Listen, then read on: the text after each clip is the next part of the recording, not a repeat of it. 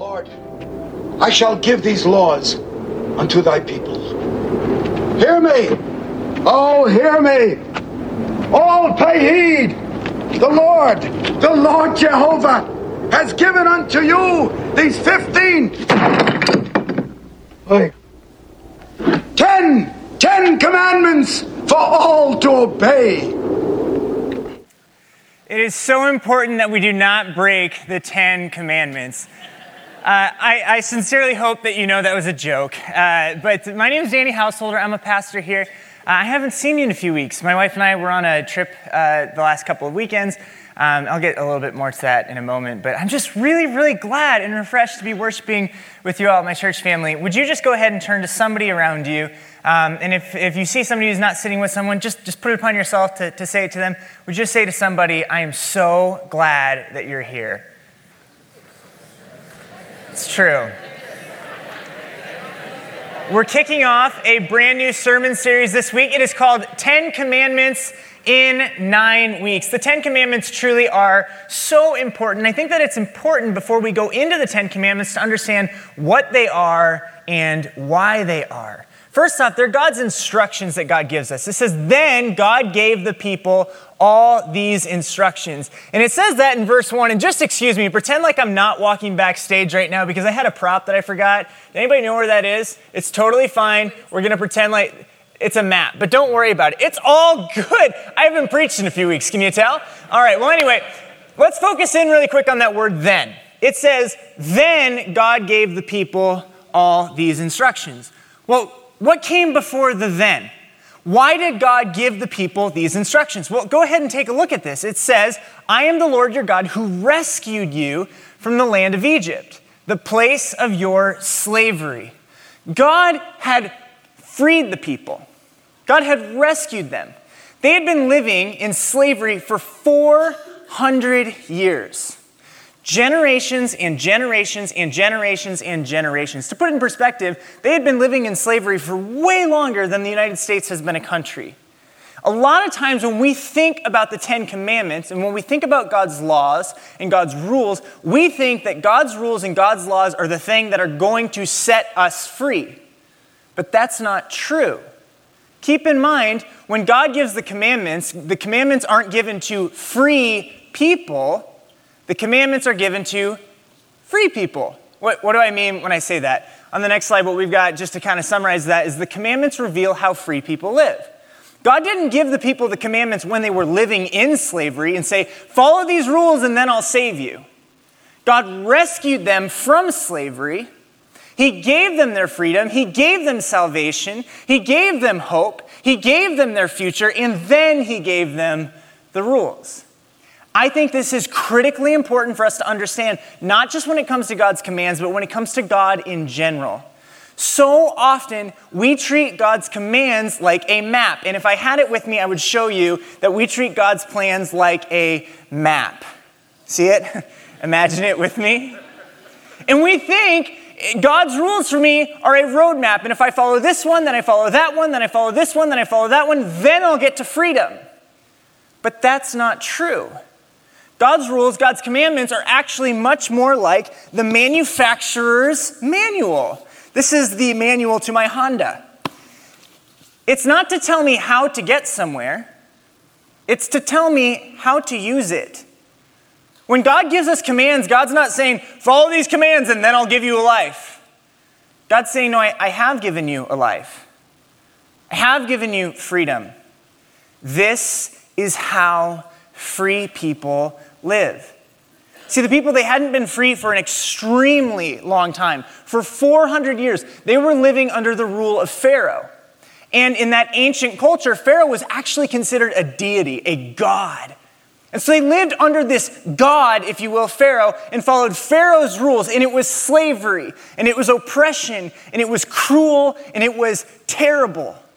But God says, You don't live under that oppression. You don't live under that slavery anymore. Instead, you live in freedom, in my freedom. Here's how it works you don't have any other gods. You don't have Pharaoh and you don't have the thousands of gods that the Egyptian culture placed on the Hebrew people in those days either.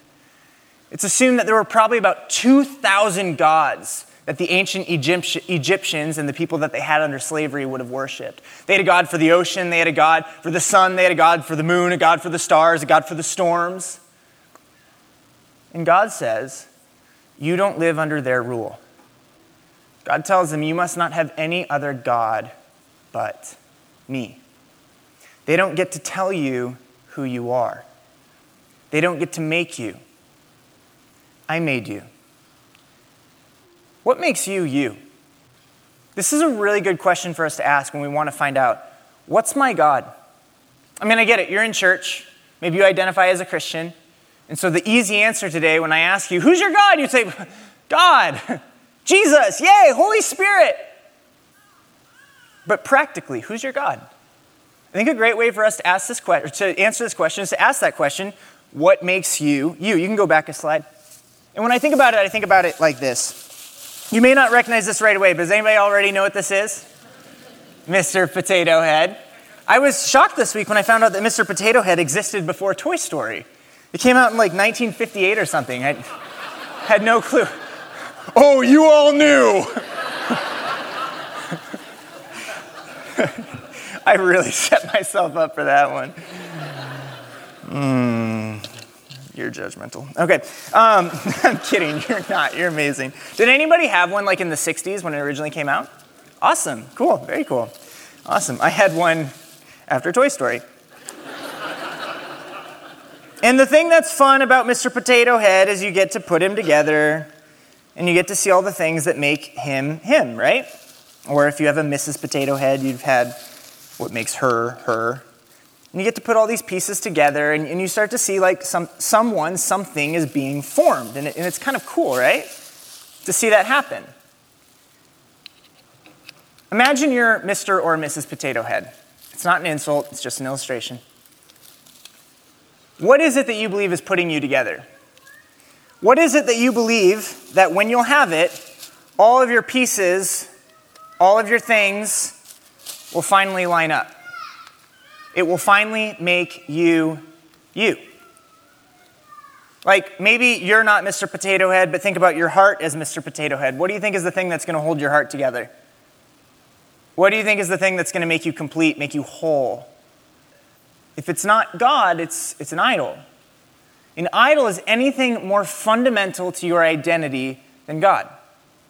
An idol is something that Mr. Potato Head would say can put me together and hold me together, but it's not something that's out of this world, something that created this world.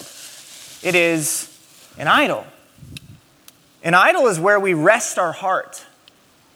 At the end of the day, whether things have gone right or gone wrong, we could lean back on that thing and say, At least I have that. So now let me ask you what's your God? What makes you you? God has been pleading with us God doesn't have to, but God has been pleading with us let me be your God.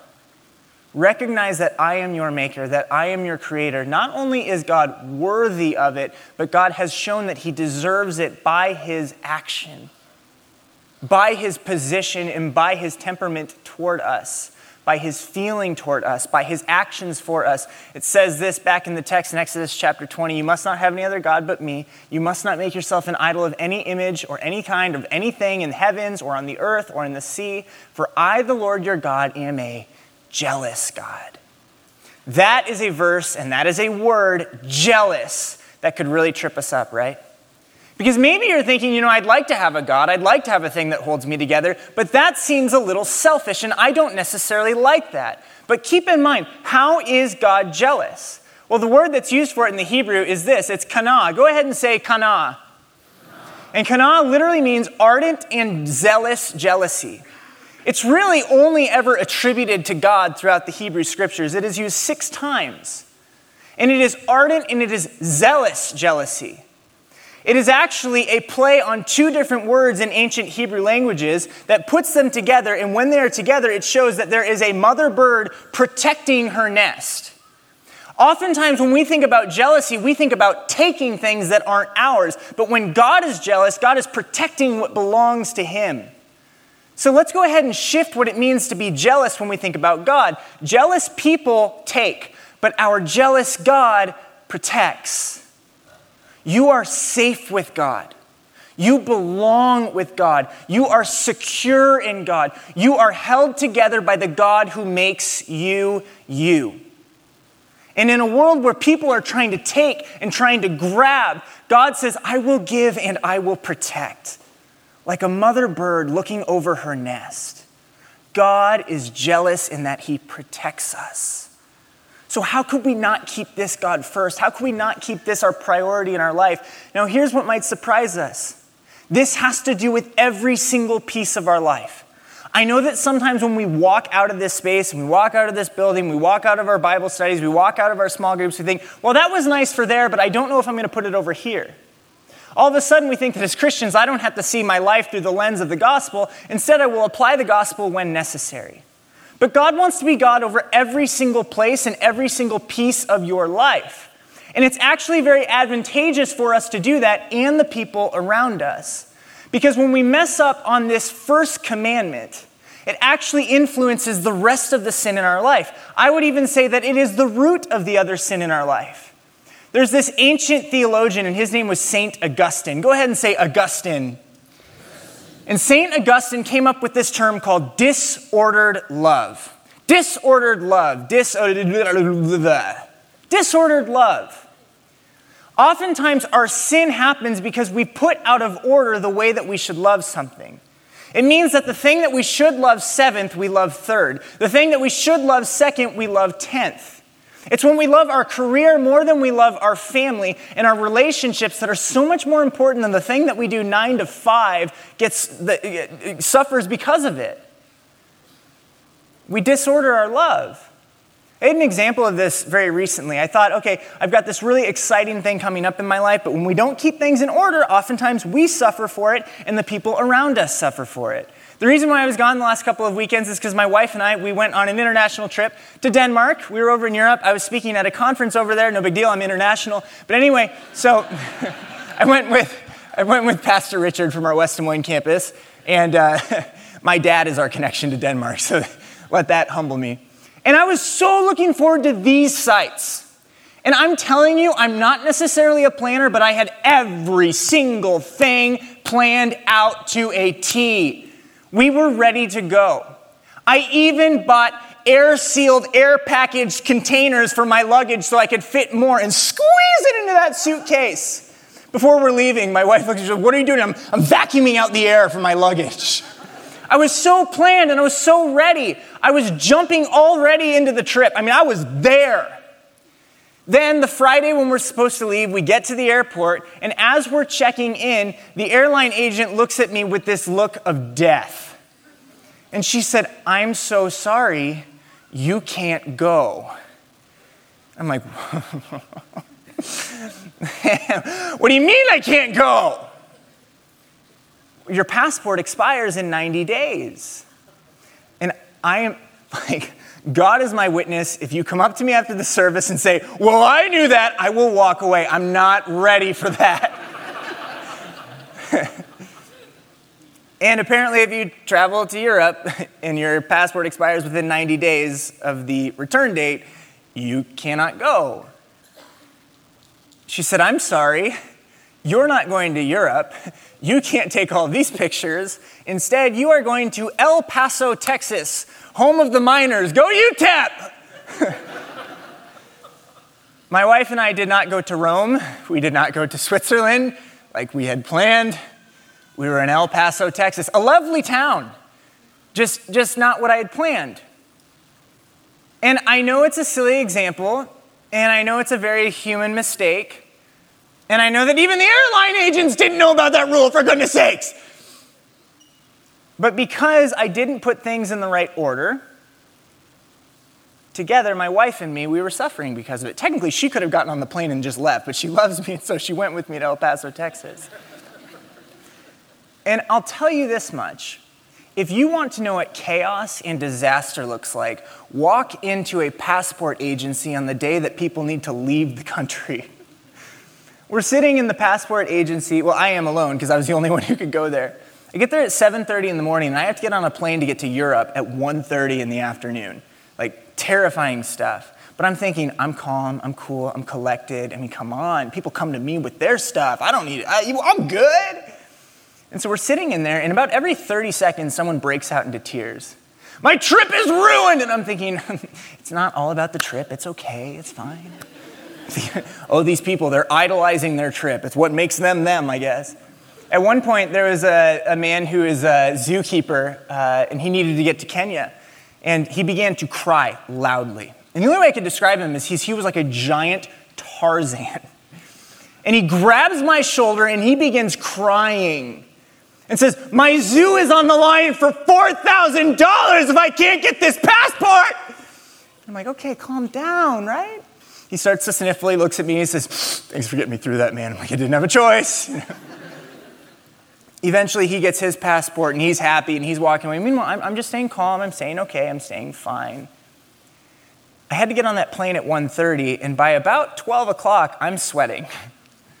By 12:15, I'm shaking. By 12:30, I'm just standing in the window of the passport agents of the passport agent saying, I'm, I'm here, do you see me? By 12:30, I'm on my knees. And by 12:40, within an hour of having to get on the plane, they hand me the passport. And it's funny, that story doesn't have a lot of resolution as to say, oh, and I learned that that trip was not my idol. No, that trip was my idol, wasn't it? I was panicking. I was freaking out. I was thinking that everything was ruined if I couldn't go to Denmark and be international. But would I have still been me? The answer is yes, I still would have been me. I still would have been me. And I'm glad it didn't work out like that, but I still would have been me. My life is held together by something bigger than a trip, but the things in my life do suffer when I put them out of order. Do you know that our sin, when we don't put God first, it doesn't just impact us, it impacts the people around us? Says this in Exodus chapter 20, and it seems pretty harsh. I lay the sins of the parents upon their children. The entire family is affected. And I think this every single Sunday when I watch the Bears and I ask my parents, How dare you give me this fanmanship? Why would you do that to me? like, our, our sin has a big impact on the people around us. When we get things out of order, it makes the people around us suffer. Our sin is very, very social. But keep this in mind too. Remember, God protects. It says, But I lavish unfailing love for a thousand generations on those who love me and obey my commands. So our sin traps us for a moment, but God's grace is forever. Who deserves to be first? Who deserves to have our attention? Who is worthy? And I know that there are all these different competing voices in our life, and so what we try to do is we try to control them, we try to manipulate them. We try to find things that just match our way of life, right? And it's just not good for us. In the book of Deuteronomy, God restates the Ten Commandments to his people. But in the chapter just before, God tells the people, here's where you went wrong with it, right? So it says this in Deuteronomy chapter 4 You came near and stood at the foot of the mountain. While flames from the mountain shot into the sky, you heard the sound of his words, but didn't see his form. There was only a voice. I know that sometimes the reason why we turn to other things instead of wait patiently upon the Lord, as the scriptures tell us to do, is because these other things, they have a face, they have an object, we can carry them. And for our real problems, we want a real thing. I don't know, like money. I don't know, like status. I don't know, like power. I don't know, like likes on social media. Something just to get us through the moment, something that's real and practical and tangible. But it won't actually do us any good. God's got more power than that. If I can go back to our Mr. Potato Head thing, sometimes I don't think that Mr. Potato Head just represents our heart. I think that Mr. Potato Head actually represents what we want God to be. Because what's so fun about Mr. Potato Head? We get to customize Mr. Potato Head, right? Like we get to tell Mr. Potato Head who he is. Maybe I don't want his eyeballs there, I want him on the side of his head because it's fun. I don't know, maybe I want him to have an ear for eyes and I want one arm to be higher than the other. It's customizable, it's fun. I don't really like his hat, so why would I give him that? And all of a sudden, I've got this object that I can control. And I've got this object that has form based upon what I wanted, but it doesn't have a voice. It can't speak to me, it can't respond to me. And God is telling his people, I'm so much better than that. Don't you remember when I saved you? Don't you remember when you approached me? Don't you know that I don't have physical form? When Jesus talks about this in John chapter 3, he's speaking with a Pharisee named Nicodemus. And Jesus said, God is like the wind. It's always been blowing. It goes where it wants, it goes when it wants. You can't control it, but it has voice. The reality is is that our idols have no voice, they only have form. But God says with a loud voice, he will not conform to what we want and to what we need. Excuse me, he will not conform to what we want, but he will be what we need. And listen, I know, I know what it's like to create an idol. I know that we do it out of desperation. I know it's because we want to have something to hold. I know it's because we want something to hold us. So it starts off as just this as this good desire. Like I want security. And so maybe I seek social media likes for that. You know, I want certainty, and so I chase money for that. I want acceptability, and so I chase all sorts of relationships and seek those to fulfill me. I mean, I get it. It starts with this okay desire, but then it turns into something bad, and it turns into this object. For the ancient people of Israel, God's people, what they did is they decided, well, God, you're not giving us what we want. We can't see it. In fact, when they're wandering through the wilderness after they had been saved from Egypt, they start asking Moses, their leader, why didn't you just leave, leave, us in Egypt? Why didn't you just leave us under Pharaoh's rule? Why didn't you just leave us in slavery? At least we had food to have, we had food to eat there. And so they create this idol. It's Baal. Some people call it Baal, some people call it Baal. We don't really know. Ancient Hebrew is a dead language, but Baal. And it was this golden calf that they could form it had no voice, but they could hold it and they could control it and they would go to it. And I wonder if they would go to it because at least I can see it. At least there's something there. And it's interesting, maybe we think of idolatry and we think, well, we don't struggle with that these days because we don't have those statues that we bow down and worship to. We don't have these gold shrines in our places of worship to where we say, well, that's my God.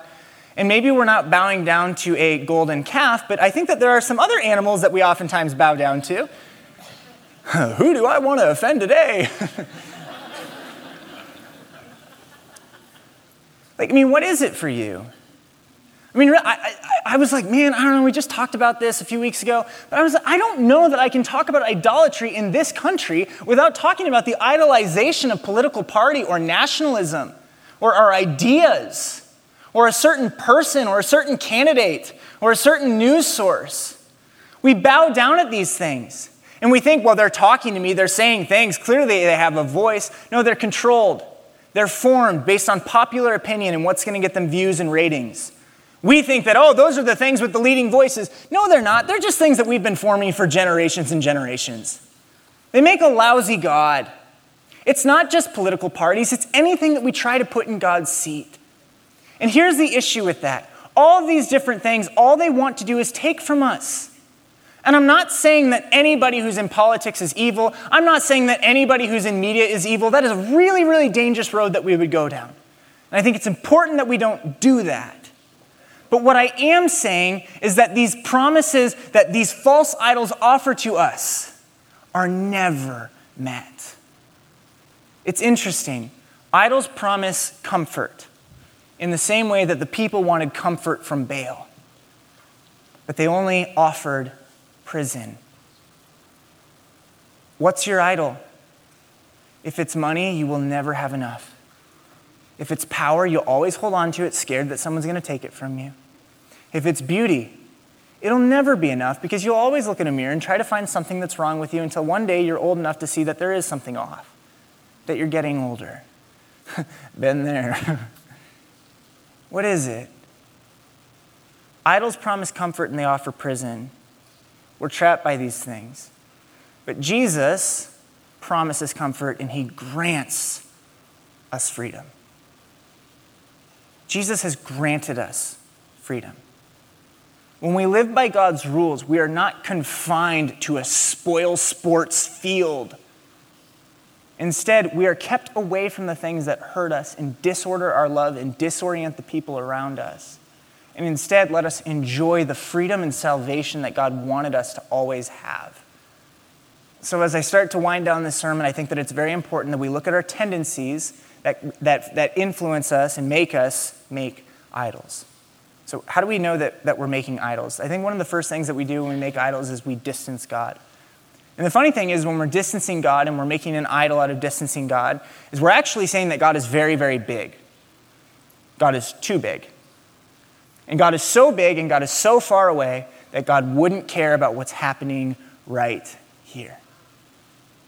And that's simply not true. Have you read your scriptures?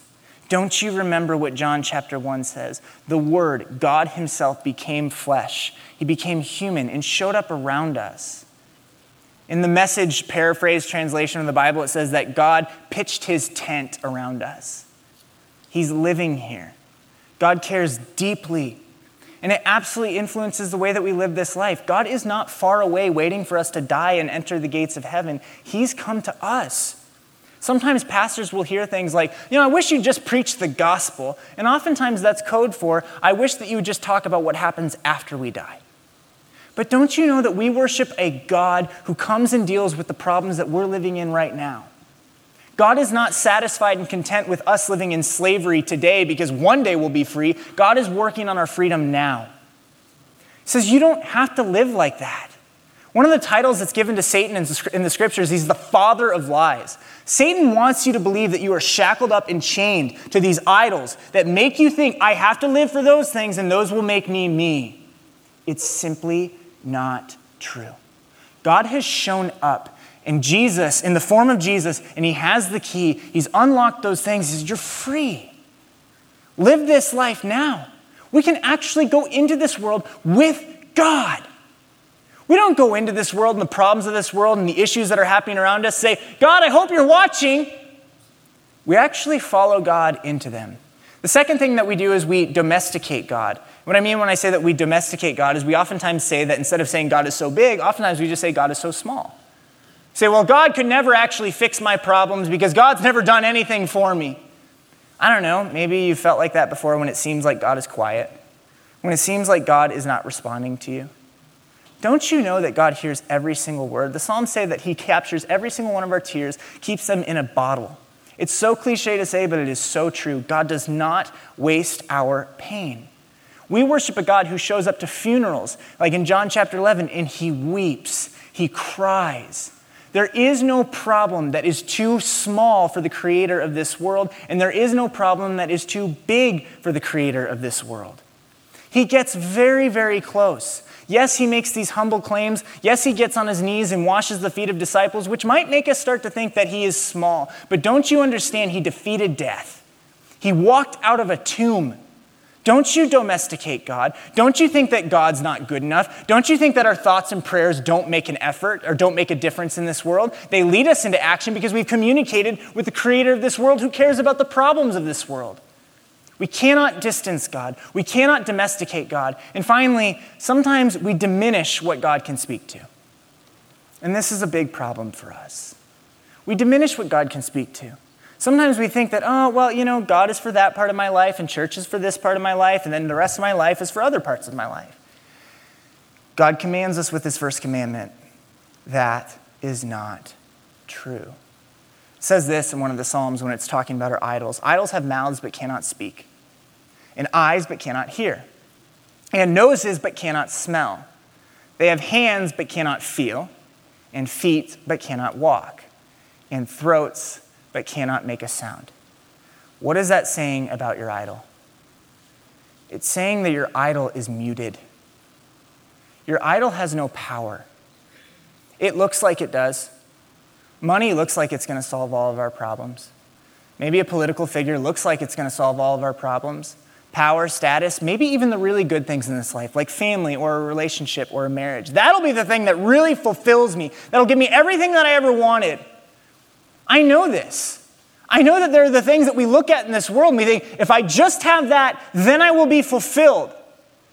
But those things can't speak, those things can't see, those things can't feel, those things can't walk, and those things can't make a sound. Let me make it really personal. Those things can't speak to me, those things cannot hear me, those things cannot feel my problems, those things cannot walk with me, and those things cannot make a sound to the enemies that scare me.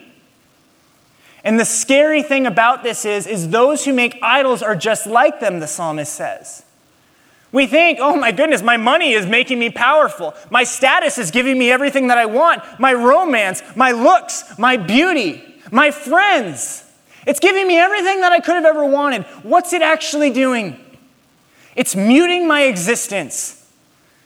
It's imprisoning me. It's forcing me to live under a God who wants to force me into slavery. You work for me.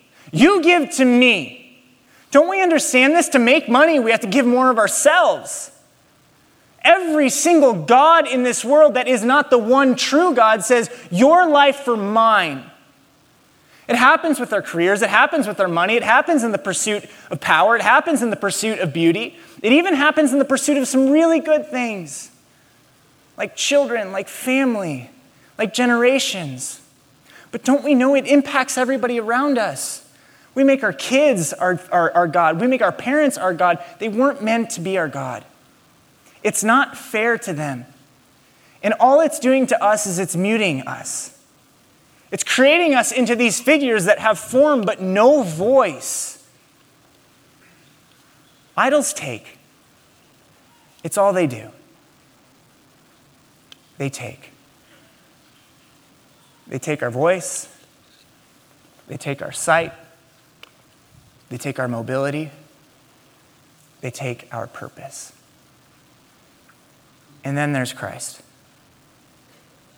And in Philippians chapter 2, we have this incredible juxtaposition.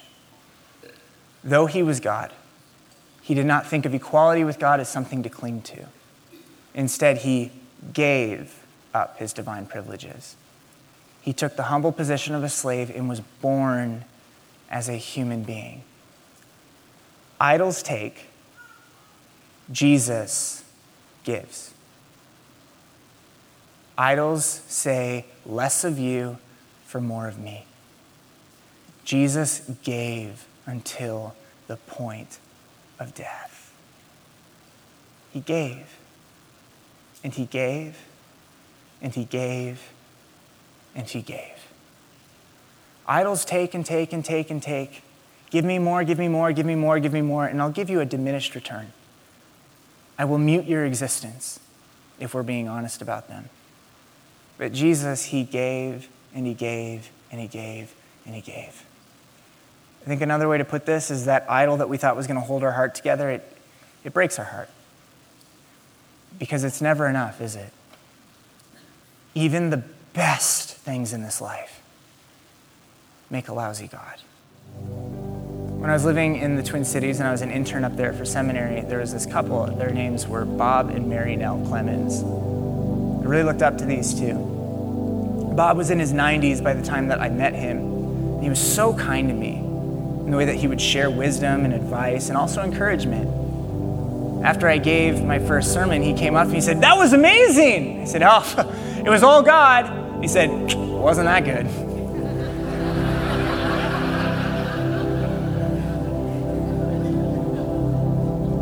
I really looked up to him. And I also really looked up to his marriage, him and Mary Nell. They had this beautiful marriage. They were always laughing together, always smiling at one another, always encouraging one another.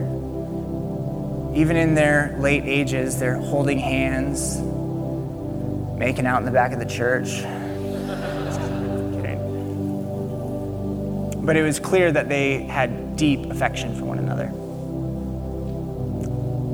um, Bob fell and he broke his hip, and things declined pretty quickly. And, um, and soon after that, he died. And at Bob's funeral, there's the casket and there's Mary Nell. And Mary Nell kept saying the same thing to every single person who came through the line. And she said it to me too. I am so sorry. She said, I am too. But there's good news. Bob's in a coffin today, but Jesus is not. Every single idol in this world, even the best of them, will one day be buried. Jesus will not. And even before Jesus died, he's having this conversation, and I just love the way that he drops hints so lovingly to people. He said this in the book of Luke, chapter 20. My Father, He's not the God of the dead, but of the living. For to Him, all are alive. You see the stories where Jesus like resurrects somebody from the dead? In one of the passages, he's raising Jairus' daughter. This man named Jairus, his daughter had died. And it just says, it's as if he wakes her up from her sleep. Don't you know that what is the greatest enemy, what is the greatest defeat to any of us in this life is nothing but a bad night's sleep for our God? And in the way that a parent would just wake their child from sleep, it's simple as that for God to say, You're alive. So, Bob, he's alive.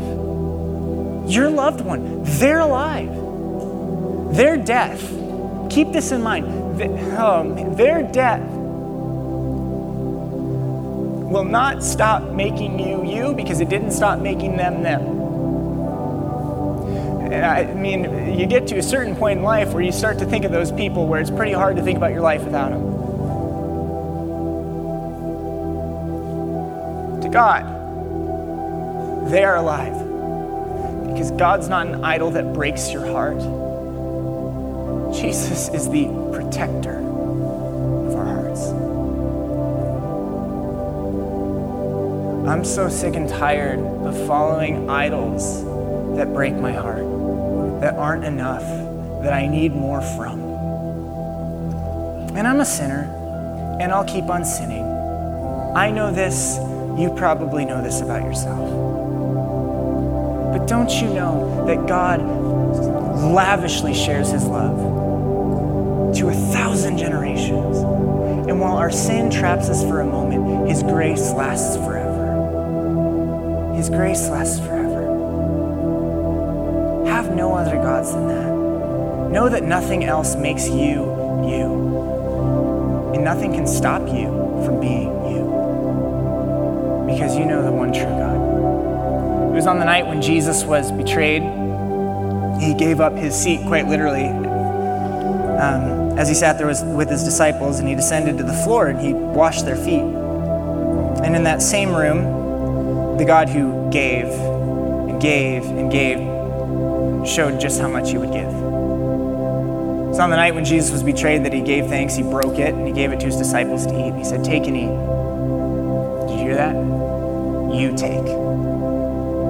This is my body, and it's given for you. Then again, after supper, Jesus took the cup, he poured out for all of them to drink. He said, This cup is the new covenant. It's my blood, and it is shed for you and for the forgiveness of all sins. And when you drink this, when you take, in remembrance of him. We live in a world where idols take and take and take